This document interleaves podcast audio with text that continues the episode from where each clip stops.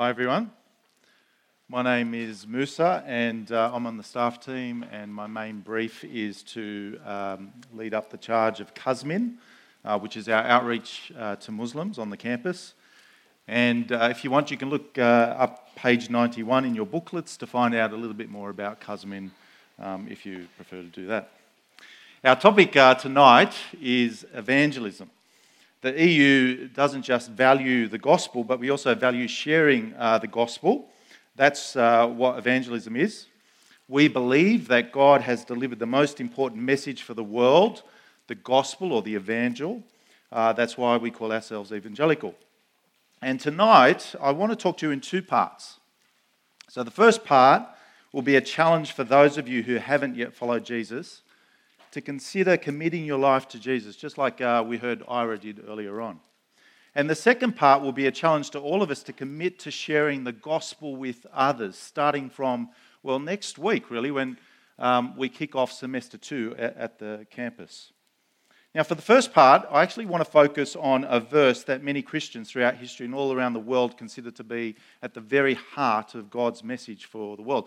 I know that uh, because as long as I remember, uh, at the Olympics and pretty much every sporting event uh, around the world, like the World Cup, um, I would always see a banner, even before I was a Christian, and uh, especially after I became a Christian. I looked out for a banner or a sign of someone holding up John 3:16. Anyone else seen that um, or look out for it like I do? Or uh, it used to be a big thing um, uh, when I was growing up. It still is uh, from time to time shown around. John 3:16 simply says, "For God so loved the world that He gave His only Son, that whoever believes in Him shall not perish, but have eternal life." At the heart of the gospel is the love of God that has captured and transformed the hearts of Christians. And I'm hoping and praying that if you haven't yet made the step to follow Jesus, that it might capture your heart tonight and help you to take that next step. For me, uh, when I think back on how I used to live my life before I became a Christian, I knew that when it came to God, that I really, I didn't really stand a chance with Him.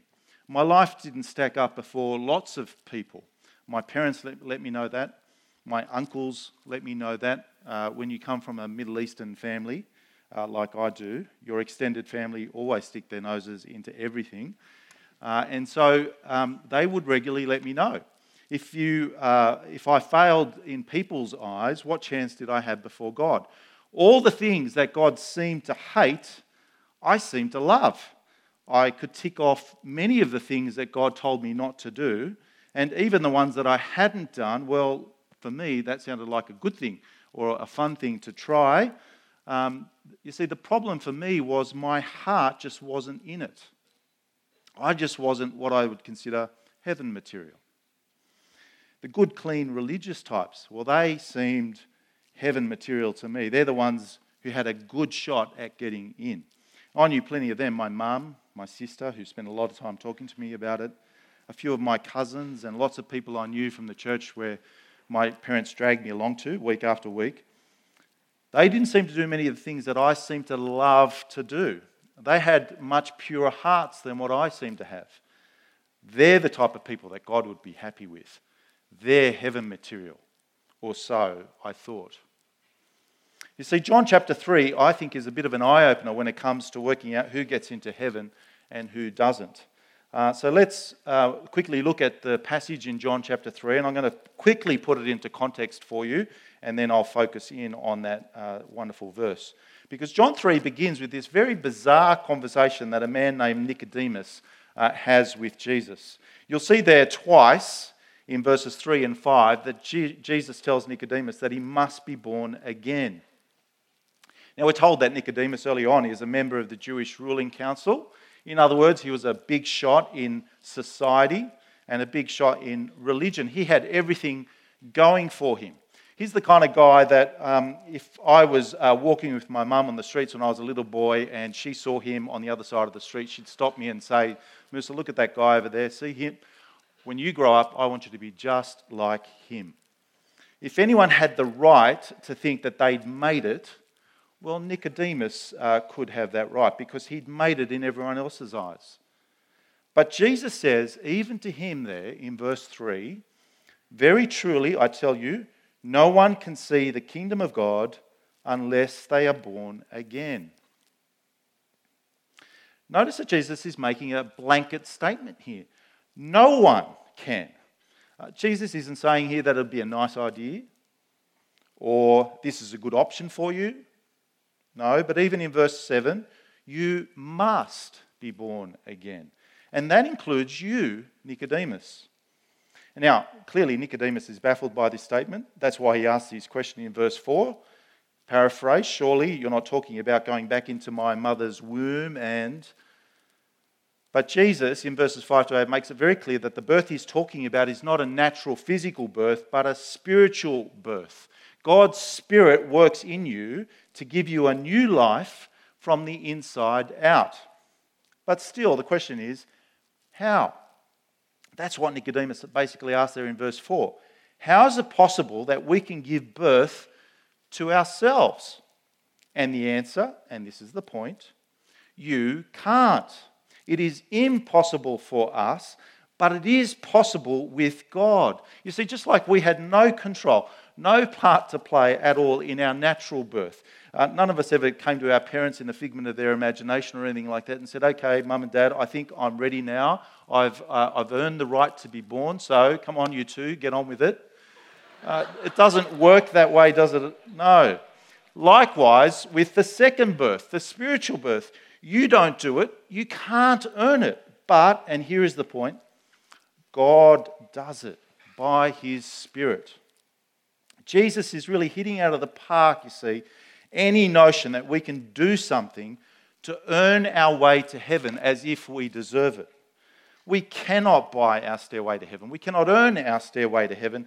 God actually gives us the stairway to heaven. It's a free ticket, no charges apply. And if you have any notion, you see, of rocking up to the pearly gates in heaven, thinking that you can get in because of your good life or something that you've done, well, Jesus is really challenging you here to think again because the only way in is with God's free ticket. You must be born again. But how can God make that free ticket available? On what basis and why? That's really the question. Well, I'm going to skip over the next bit. I'm going to cut to the chase. And uh, we're going to look at John 3.16 and because it, it gives us the answer in a nutshell. So let's have a look at John 3.16 together. It should be on the screen. For God so loved the world that he gave his one and only Son, that whoever believes in him shall not perish, but have eternal life. Now, the first thing that should jump out of us um, uh, to us is the reason behind it all, which is God loves us. Now, I love you may be the three hardest words we ever say, and isn't it difficult? But not for God. Here it is written in black and white God wears his heart on his sleeves for all of us to see. For God so loved the world. And you realize just how great God's love is when you come to terms with who it is that God loves. Because the world in John's gospel, and you can chase it through if you like, in John's gospel, is the world that hates God and rejects God. It rejects him and hates him severe enough to put Jesus to death. What the world deserves is God's judgment. It deserves to be punished. But what the world gets is God's love. You see, it is the world that hates God that God so loves. That's what makes God's love so amazing. See, I love my wife, I love my kids, um, I love my mum, my family. I, I love my fellow staff, I can say that. I, I really enjoy their company and I love them. And I reckon I th- think I could love most of you here, I think, without too much difficulty. You seem very nice. Um, but what about loving your enemies? When I was in uh, third year at uni, I was walking down late one night from Town Hall Station, um, just down George Street, and suddenly, it was very late at night, I, uh, I was surrounded by a gang. The guy in front of me was huge. In fact, every time I think about him, he gets bigger and bigger and bigger. And um, he was massive. And uh, there was a little guy. Uh, they surrounded me, the little guy behind, reached in and grabbed my wallet, pulled it out, and stupidly, without even thinking, I just turned around, grabbed it off him straight away, took it back, and was holding onto it. And this big guy in front of me just says, Give it to him. And I just froze. I didn't know what to do. And I was fortunate just at that moment, I noticed all their eyes moved to the side because there was a guy walking by. And as soon as they moved, I was very quick. I dashed out the corner and ran as fast as I could, and I made my escape. I was very fortunate. But I can't tell you for how long, for years. In my mind, I played over the scene many, many, many times. I'm sure some of you had done similar things. And in my thoughts, I don't run. No. I turn into a Bruce Lee kind of guy. and I suddenly learn Kung Fu and I do this Kung Fu maneuver which kind of decimates and leaves them all battered and bleeding and begging me for mercy. And I'm a magnanimous kind of guy.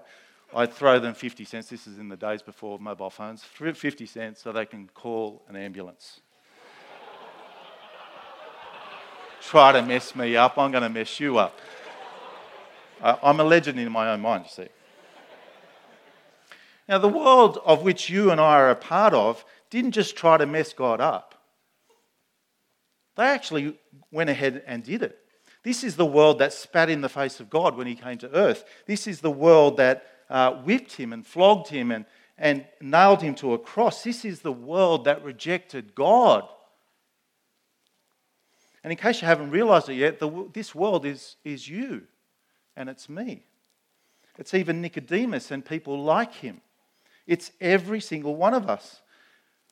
Now, the important thing is what does God do about it? What is God's reaction? You know, it occurred to me that the only reason that I didn't leave those guys battered and bleeding and begging me for mercy on the floor is because I didn't and I still don't have the power to do it. It's not just that I'm a wimp, but even if I did try at that time, I'm pretty sure I would have been the one left on the floor, battered and bleeding and begging for mercy. But God actually has all the power in the world. And it occurred to me when I was thinking about this that if God were in my position, that He could have done, if He wanted to do what He wanted to do, with no effort at all. And it got me quite fearful, really, because it is a bit of a scary thought. Because I realised that if, if God were like me, and how many of us have said that? If God were like me, if I were God, but if God was like me, then He probably would have wiped me out many uh, time, uh, years ago. And in fact, I can't think of a day that goes by where He probably wouldn't wipe me out many times over. Every time I do something wrong, every time you do something wrong that goes against God, or we just simply snub God and reject Him for whatever reason it is, He could wipe us out just like that. Just like that. But God is not like me or you. Thank God. The Bible tells us that Jesus, when he was surrounded by a pack of bullies who were about to arrest him and then laugh at him and, and spit in his face and flog him and nail him to the cross, well, he rebuked Peter for retaliating with a sword. And he reminded him that it would only take one word from him, just one word, and thousands upon thousands of angels would come down and decimate those soldiers who stood before him. He had the power. Just one word. But as he hung up on the cross, the word he chose to say was, Father, forgive them. And what the soldiers were doing to Jesus physically is what really each one of us does in our own hearts when we tell him that we're not going to do things his way. That I've rejected you as king, I'm going to do it my way. We're just nailing him to the cross. We're sidelining him, pushing him away. God doesn't just say the words, I love you, and then do nothing about it. He really goes the whole hog. And God showed us just how much He loves us when Jesus hung on the cross to die for us. It really is that gospel calisthenics again, isn't it? Can you do it with me? What is it? You'll have to help me. What is it? He became me, no, us, and did that for us. Beautiful.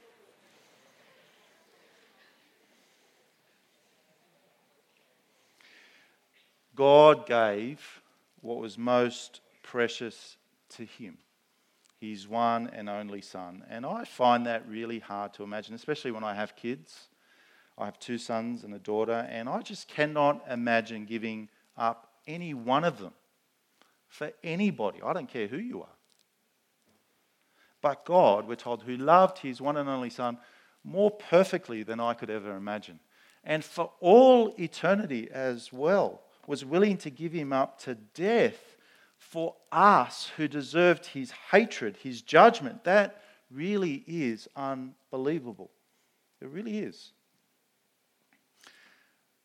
What I want to do is take you to another verse in uh, 2 Corinthians 5:21. And this is the passage that we're going to be looking at in the next part of my talk. And that will help us unpack that just a little bit more from a different perspective. 2 Corinthians 5:21 tells us that God made him that's Jesus who had no sin to be sin for us so that in him we might become the righteousness of God.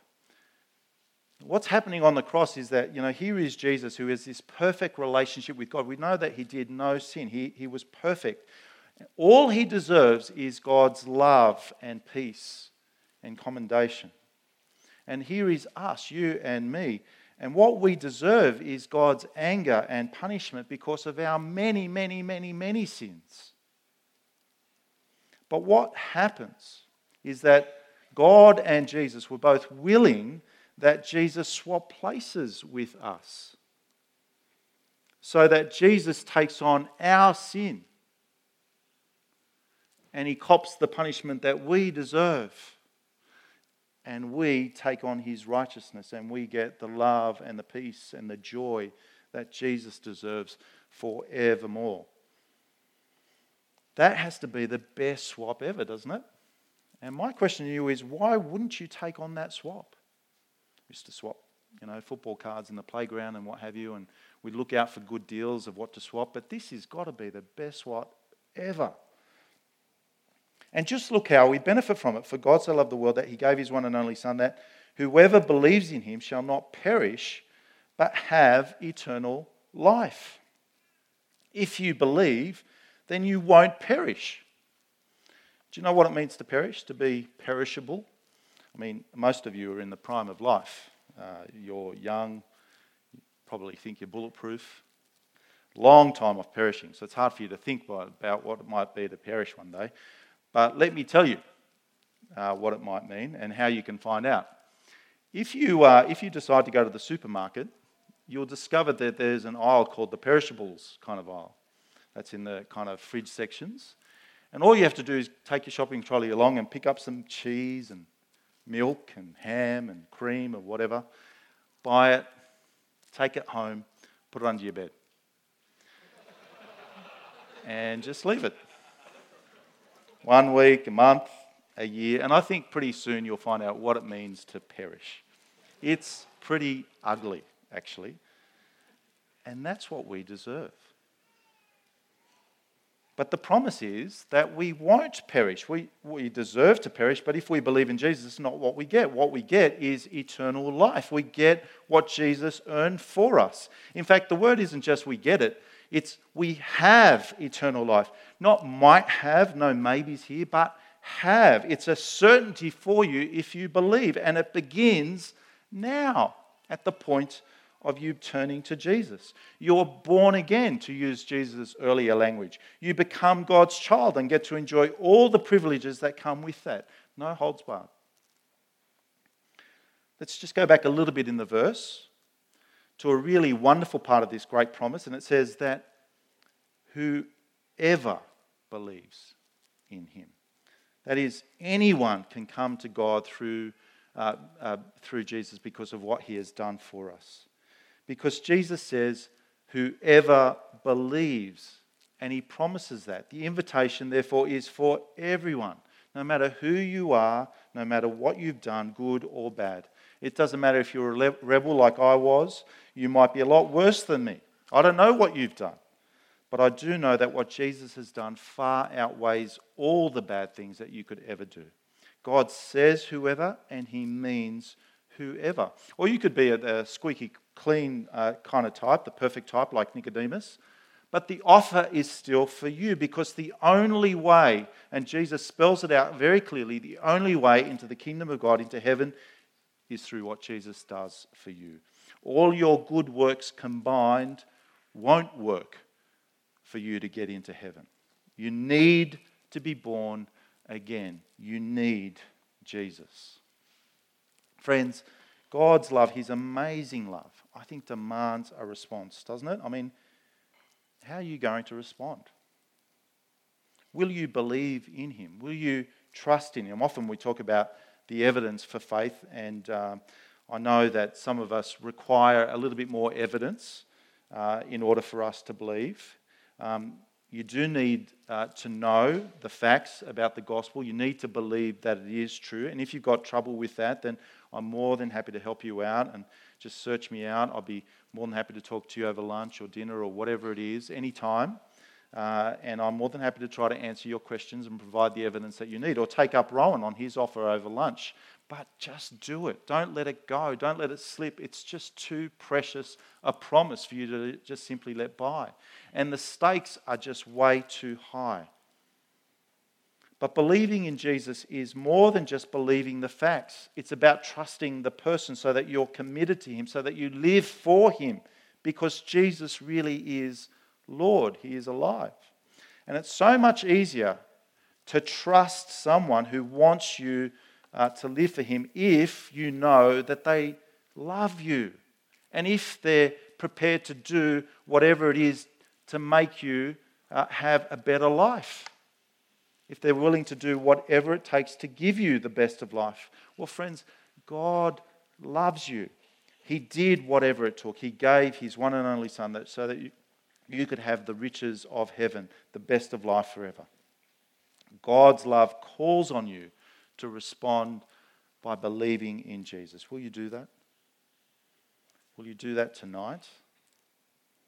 I want to give you the opportunity to respond by simply during the next song, we're going to be playing a song talks about God's love for us. And during the song, as we're all standing, just simply move to the center of the aisles and and walk down the back, and there'll be staff at the back who would love to help you and talk to you and pray with you about making those steps to follow Jesus.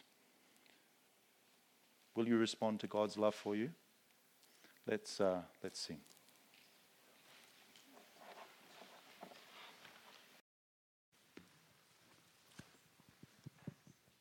Hi everyone, I'm Maddie. I'm a third year studying engineering.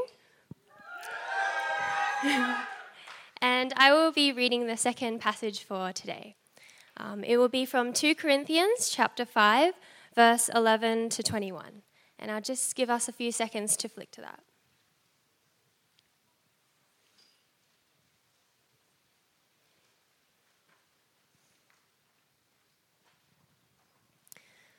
Two Corinthians chapter 5 verse 11. Since then we know what it is to fear the Lord. We try to persuade others. What we are is plain to God, and I hope it is also plain to your conscience. We are not trying to commend ourselves to you again, but are giving you an opportunity to take pride in us, so that you can answer those who take pride in what is seen rather than what is in the heart. We are, if we are out of our mind, as some say, it is for God. If we are in our right mind, it is for you. For Christ's love compels us, because we are convinced that one died for all, and therefore all died. And he died for all, that those who live should no longer live for themselves, but for him who died for them and was raised again. So, from now on, we regard no one from a worldly point of view. Though we once reg- regarded Christ in this way, we do so no longer. Therefore, if anyone is in Christ, the new creation has come. The old has gone, the new is here. All this is from God, who reconciled us to himself through Christ, and gave us the ministry of reconciliation. That God was reconciling the world to himself in Christ, not counting people's sins against them. And he has committed to us the message of reconciliation. We are therefore Christ's ambassadors, as though God were making his appeal through us. We implore you on Christ's behalf be reconciled to God. God made him who had no sin to be sin for us, so that in him we might become the righteousness of God.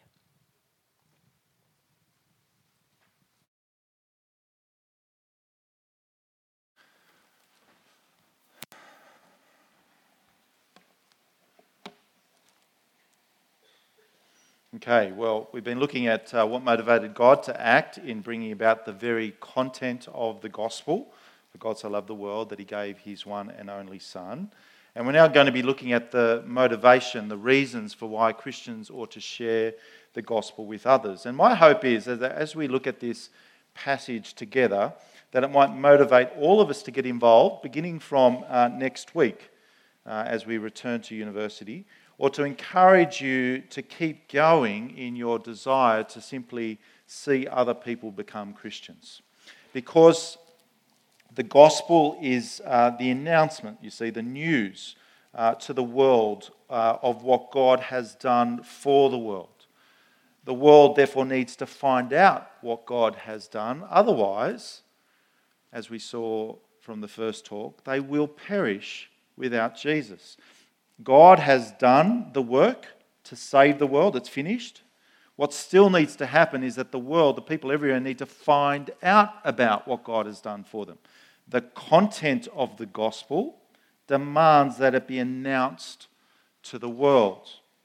And from this passage, we'll look at three key motivators, three incentives that Paul has for preaching the gospel. And I hope uh, you can see that they really come from the gospel itself. I mean, Paul's a very special, unique kind of guy, isn't he? So we shouldn't take everything that uh, Paul says about himself and apply it to us because, well, we're not apostles like Paul uh, was an apostle. But as we look through the passage, we're going to discover that the incentives that Paul has to inspire him aren't actually based on him being an apostle, but they actually come from the gospel itself.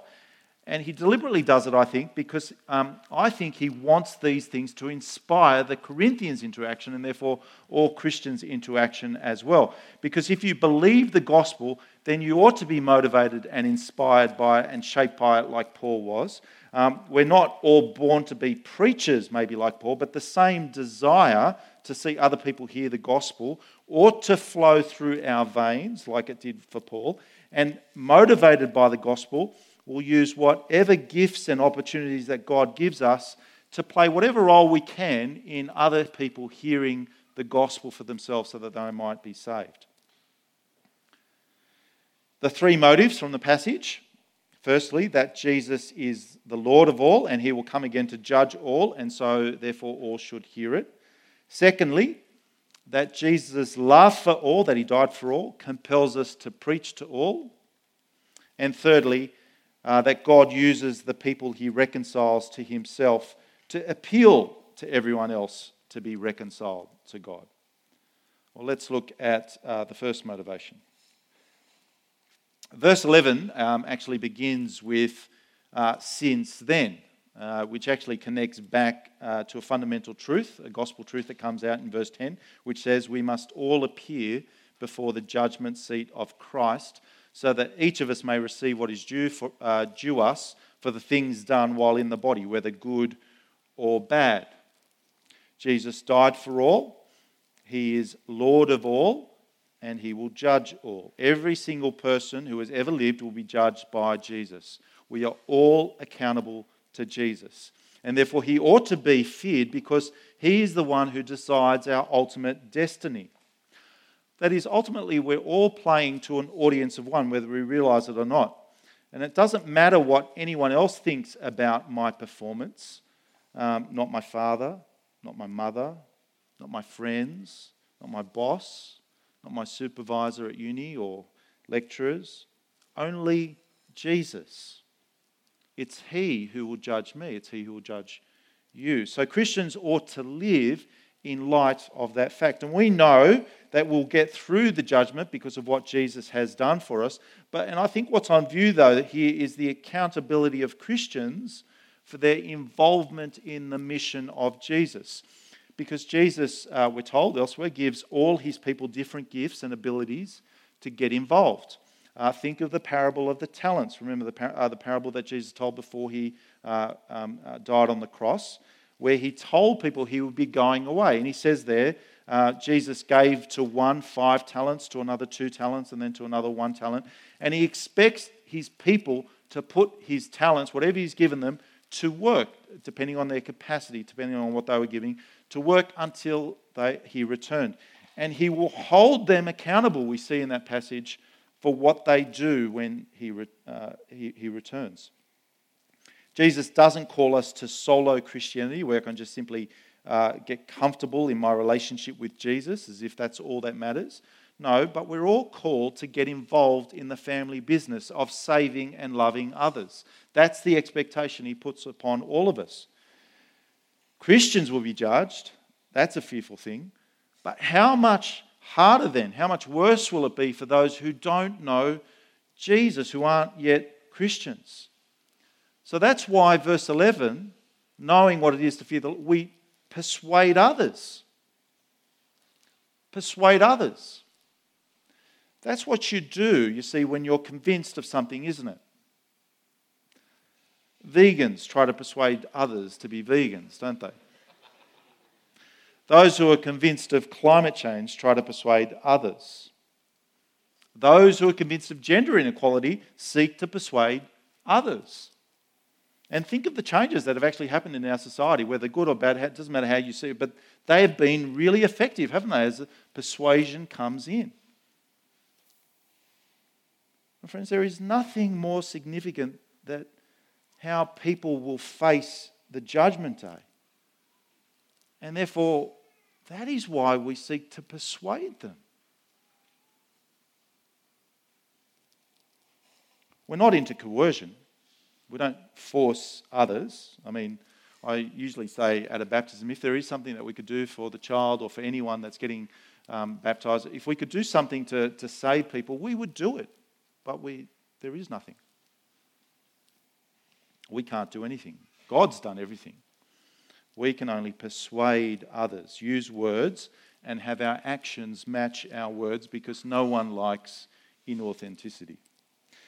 In verses 11 to 13, Paul is, is talking about himself, but he's doing it uh, to get the Corinthians to come on board with him because he wants what drives him to drive them and to get them on board uh, uh, with how he goes about his ministry in particular. You see, uh, the Corinthian church uh, got lots of things wrong. Uh, we've been studying Corinthians in 1 Corinthians in semester one, and one of the biggest problems that they have was how they had been captivated, really, and duped by dynamic, charismatic preachers and leaders who had the gift of the gab. Uh, they could captivate their audience with their rhetoric and eloquence. And in particular, these charismatic leaders made Paul look like a mug in comparison.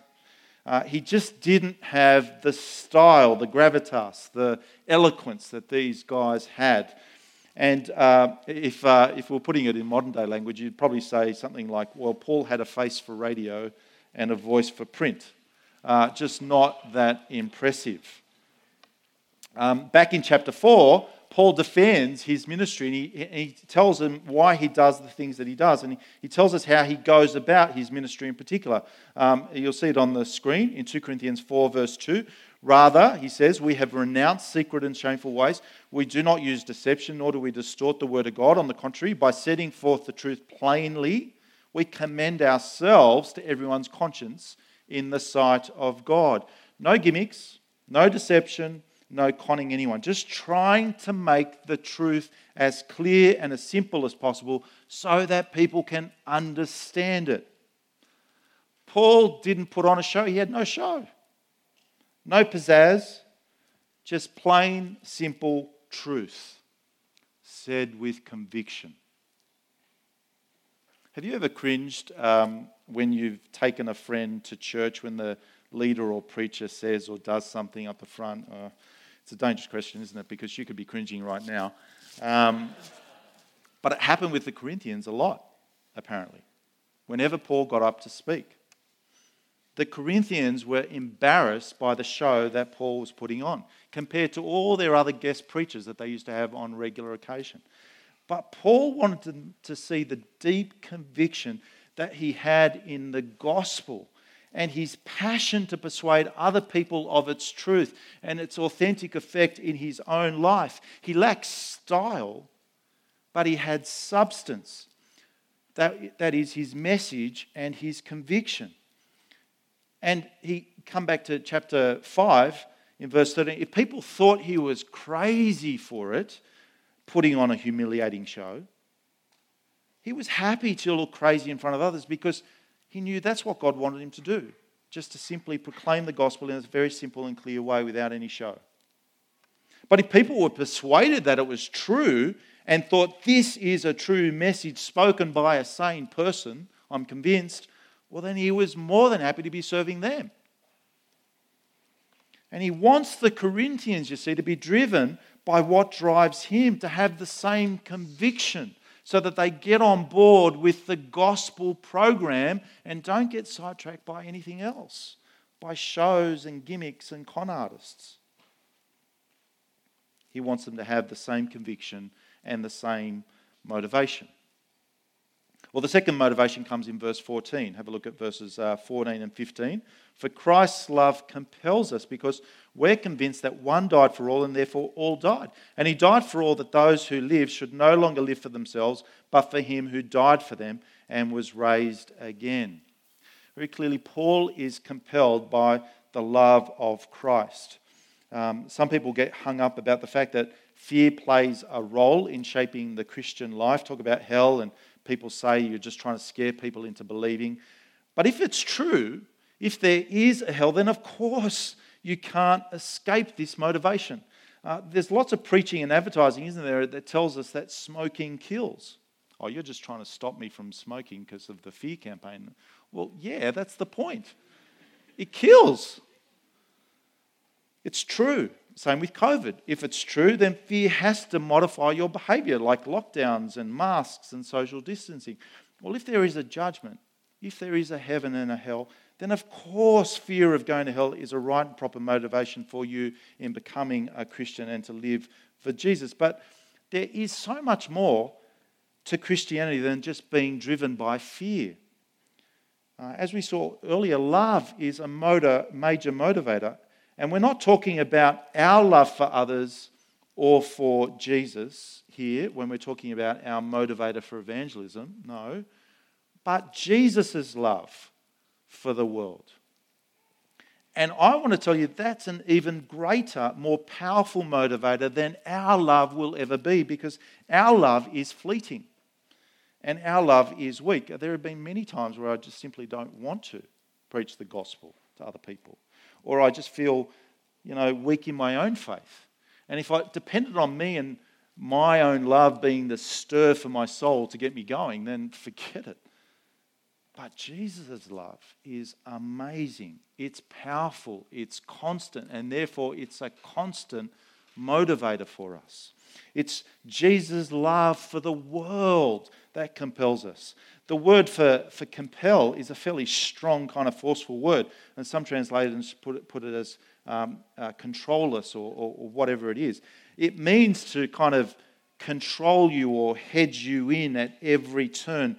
Um, think of a, a like a, a, canyon where the water is rushing down and the rocks uh, kind of force the motion of the water to turn and twist wherever the rocks kind of it can't go in any other place. That's the kind of compulsion the compelling that we're talking about here. Jesus love for the world compels paul to go around persuading people to believe the gospel. Because the cross you see weighs so heavily on paul that it controls his whole life every twist and turn he takes and in verse 14, this compulsion, this compelling comes through that conviction, he says. Convinced, because we're convinced. Through him thinking about the cross. Since he was a gospel preacher, that would have been a lot. He would have done a lot of thinking about the cross. So it's not hard to imagine the kind of conviction that leads him to be compelled if you start thinking about the cross. And I want to encourage you to think about it, not just tonight, but to regularly think. I don't think I do it enough, but I need to keep doing it. The God and King of the universe has come to earth, and He's died for everyone because He loves everyone. And if, like Paul, you think of yourself as the chief of sinners, you know, someone who clearly doesn't deserve God's love, like the rest of the world, then, I mean, should be going to hell, shouldn't I? But I'm not going to hell because Jesus died for me. And Jesus' love captivates your heart, doesn't it, when you realize that? And when you realize that, well, everybody else is in exactly the same boat. That is, no one else, no one deserves Jesus' love, but he loves them anyway and he dies for them all, then it does begin to press on you that they really need to hear that. They need to know about it. They need to get right with the one who loves them. It will press in on you and it will urge you and encourage you and move you to want to share it with, with others. For Paul, the love of Christ drove him to risk his life, to risk life and limb to tell people about Jesus. It motivated him to go to unknown lands. It compelled him to speak to anybody and everybody about Jesus who died for them. Jesus died for all, therefore, isn't a person who is off limits. No one is off limits. It's a universal gospel. Every race, every religion, every language needs to hear it. Rich, poor, from the Queen's palace to the death row cells in prison, Jesus died for all. But it's not just hearing and receiving this momentous news, um, uh, but it's also about being changed by it. See verse 15? verse 15. This is uh, what it means to live as a Christian, to believe in Jesus. It means to stop living for yourself and live for the one who died for you and was raised again. It Kind of reminds us of what Jesus himself said whoever wants to be my disciple must deny themselves, take up their cross, and follow me. Mark chapter 8. Uh, we were talking about Bonhoeffer's book, uh, earlier on. Well, Bonhoeffer put it like this When Christ bids a man, he bids him come and die. Becoming a Christian means to die to self. We no longer live for ourselves, our dreams, our hope, our happiness, but for Jesus, his dreams, his hope, his happiness. Um, uh, Jesus was on about seeing and saving the lost, in case you didn't realize. Dying to save the world. And that's what he expects his followers to be on about as well. And Paul is clearly following in Jesus' footsteps. That's what he's trying to help them see, the Corinthians here. And he's expecting Christians really to follow his example because he's just following in the footsteps of his Lord and Savior. It's just part and parcel of being a Christian. And just in case this sounds a bit negative to you, this whole sacrificing of your life for Jesus, it's not. Because Christians all around the world have found that Jesus is infinitely more worthy to live for than themselves. Isn't he? Jesus' dreams and hopes and plans and purposes for us are infinitely better. And because without Jesus, we have such small dreams and hopes, don't we? Of, um, and, and terribly limited uh, happiness for ourselves, really, because we're so finite. We can't think big. But Jesus gives us far bigger dreams and hopes of new creation, eternal life, and joy forevermore. That's what he gives us. Jesus is worth living for, he's worth dying for. And the small cost we pay in no longer living for ourselves isn't worth comparing. And not only does Jesus turn your life around, but he makes you look at the world and especially people differently. Um, we cannot look at people the same way again. Have a look at verse 16. So from now on, we regard no one from a worldly point of view. Though we once regarded Christ in this way, we do so no longer. Um, the gospel is like uh, putting on a pair of glasses that radically reshapes the way that we look at the world, how we see ourselves, even, and how we see other people. Um, I'm getting a, a, little bit old, and, uh, and my eyesight is starting to slip a bit. By starting, I mean la- the last 20 years, really. Um, but every now and then, uh, we get sheets of paper, particularly in the staff team, uh, which look like ink blots. And I think oh, we're here to do a psychology test. Uh, but it turns out that it's not ink blots, uh, there are actually words on the page. And I really can't understand why people don't print uh, papers in 20 point font at least. But anyway, um, now when Paddy often sees me stretching out his, my arms to try to get a gauge of what's on the page, he usually takes off his glasses and he offers me. And on one occasion, I put them on. And believe it or not, the ink blot suddenly became words on a page. It was amazing. Uh, it gave me a fresh vision to look at the page. Well, the gospel is like that. It, it's like putting on a pair of glasses that give you a different way to look at the world. I can't uh, look at people from a worldly point of view anymore. Being an engineer or a doctor or a lawyer may impress the world without those glasses, but through our gospel glasses, we see things in the light of the cross. And it's all irrelevant.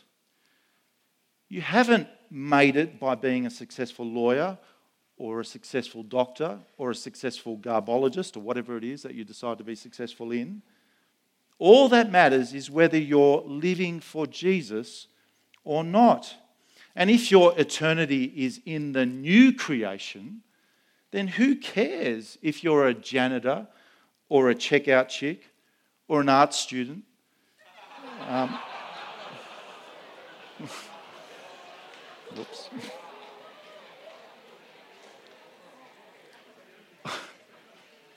I love you, art students. I shouldn't. Um, in fact, if there's one degree that I could go back and do, it would be arts. Um, all that matters, really, is whether you're trusting in Jesus or not. That's really all that matters. I used to tell my children growing up, actually, I didn't really care what they did at uni. Um, all I wanted them to be was Christians. I didn't care if they ended up spending their life as a janitor, working as a janitor, as long as they ended up being a king in heaven. But the last thing I wanted for them to be was a king on earth and up, up in hell. The cross changes the way that you look at people, at the world, at life in general. How do you see your friends? How do you see your family? How do you see your co workers? Put your gospel glasses on, and you will realize that the only thing that really matters in the end is whether they follow Jesus or not. When you think of your uni friends, put your gospel glasses on. And it really doesn't matter whether you study engineering or you're a doctor or a lawyer or, or whatever it is. It doesn't matter. What ultimately matters is whether they are new creations or not. And you will want nothing more than for them to be in the new creation. You'll want nothing more for them than to be following Jesus. We're running out of time, so I'm going to go quickly through verses 18 to 21. I'm just going to summarize it for you. But it, clearly, in those verses, it's those who are reconciled who are commissioned to the ministry of reconciliation themselves. So, reconciliation, remember, is about um, making enemies friends again, putting hostility to rest, and making peace by making amends. And it reminds us that the world really does hate God. There are enmity with God, and that God is right to be angry with the world. And usually it's the, reckon, uh, the, um, the party it, uh, who has offended uh, someone that tries to make amends, yeah, to, to make the reconciliation happen. But even though it was God who was wronged, He is the one who took the initiative. He's the one who reached out to us and did the incredible in Christ to reconcile us to Himself. And the point is that God uses those who've accepted this res- uh, reconciliation, the ones who benefited from it, who understand it, uh, to be the ones who appeal to others. And I think the appeal to others is often um, on the basis that we've understood it, that we appreciate it, and we want you to experience the same thing that we have. God is incredible. He's wonderful. He's reached out to us, He's reaching out to you. And so we urge them, we beg them, we appeal to them. Do you recognize what's at stake? God has done it all. So be reconciled to God. Be reconciled to God. Well, friends, I hope that you can see that the motivation and incentive for evangelism really flows from the gospel itself. It's the gospel itself. It's what God has done, why He did it, and what's at stake for others that compels us as Christians to tell the world about Jesus. And we want to see people living for Jesus because He deserves it. He deserves it. He deserves to be honored and loved and worshiped and respected and appreciated for what He has done for them. And that's why we implore them to turn to Him and worship Him and acknowledge Him because He deserves it. Jesus died for all, and therefore all should live for Him. And God desires for people to be reconciled to Himself, and He wants us to persuade and urge others to accept the offer of peace. God has gone to the extremes. He's not asking us to necessarily go to the extremes, although many Christians have been compelled to go to the extremes. And they were happy to do it because God had gone to the extremes for them. Friends, I hope you can see why the EU values evangelism. And my prayer is that it's not just an EU value, but it becomes your value too. The EU, EU values evangelism, and that's why it's got equip courses to help you grow in your evangelism, uh, your fervour, your skills. We've got Jesus centered uh, conversations. We've got engaging uh, with Muslims, uh, crossing cultures, engaging the world. These are really good courses that you'll be hard pressed to find the better of them uh, in any church that you go to.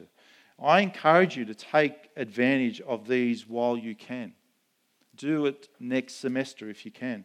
And once equipped, you can sign up for things like Cosmin or uh, E-Team and Focus to get involved in the doing it of, on campus.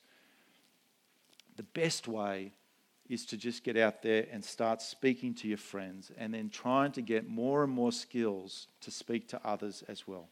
Make Object One of the EU your first objective as well. There's nothing wrong with that. Will you seek to present students with the Christian gospel and to lead them to a personal faith in the Lord Jesus Christ? Well, that's what we would want for everybody as well. We're, um, we're going to spend a bit of time in prayer, but I think um, Rowan and Jody are going to direct us in that.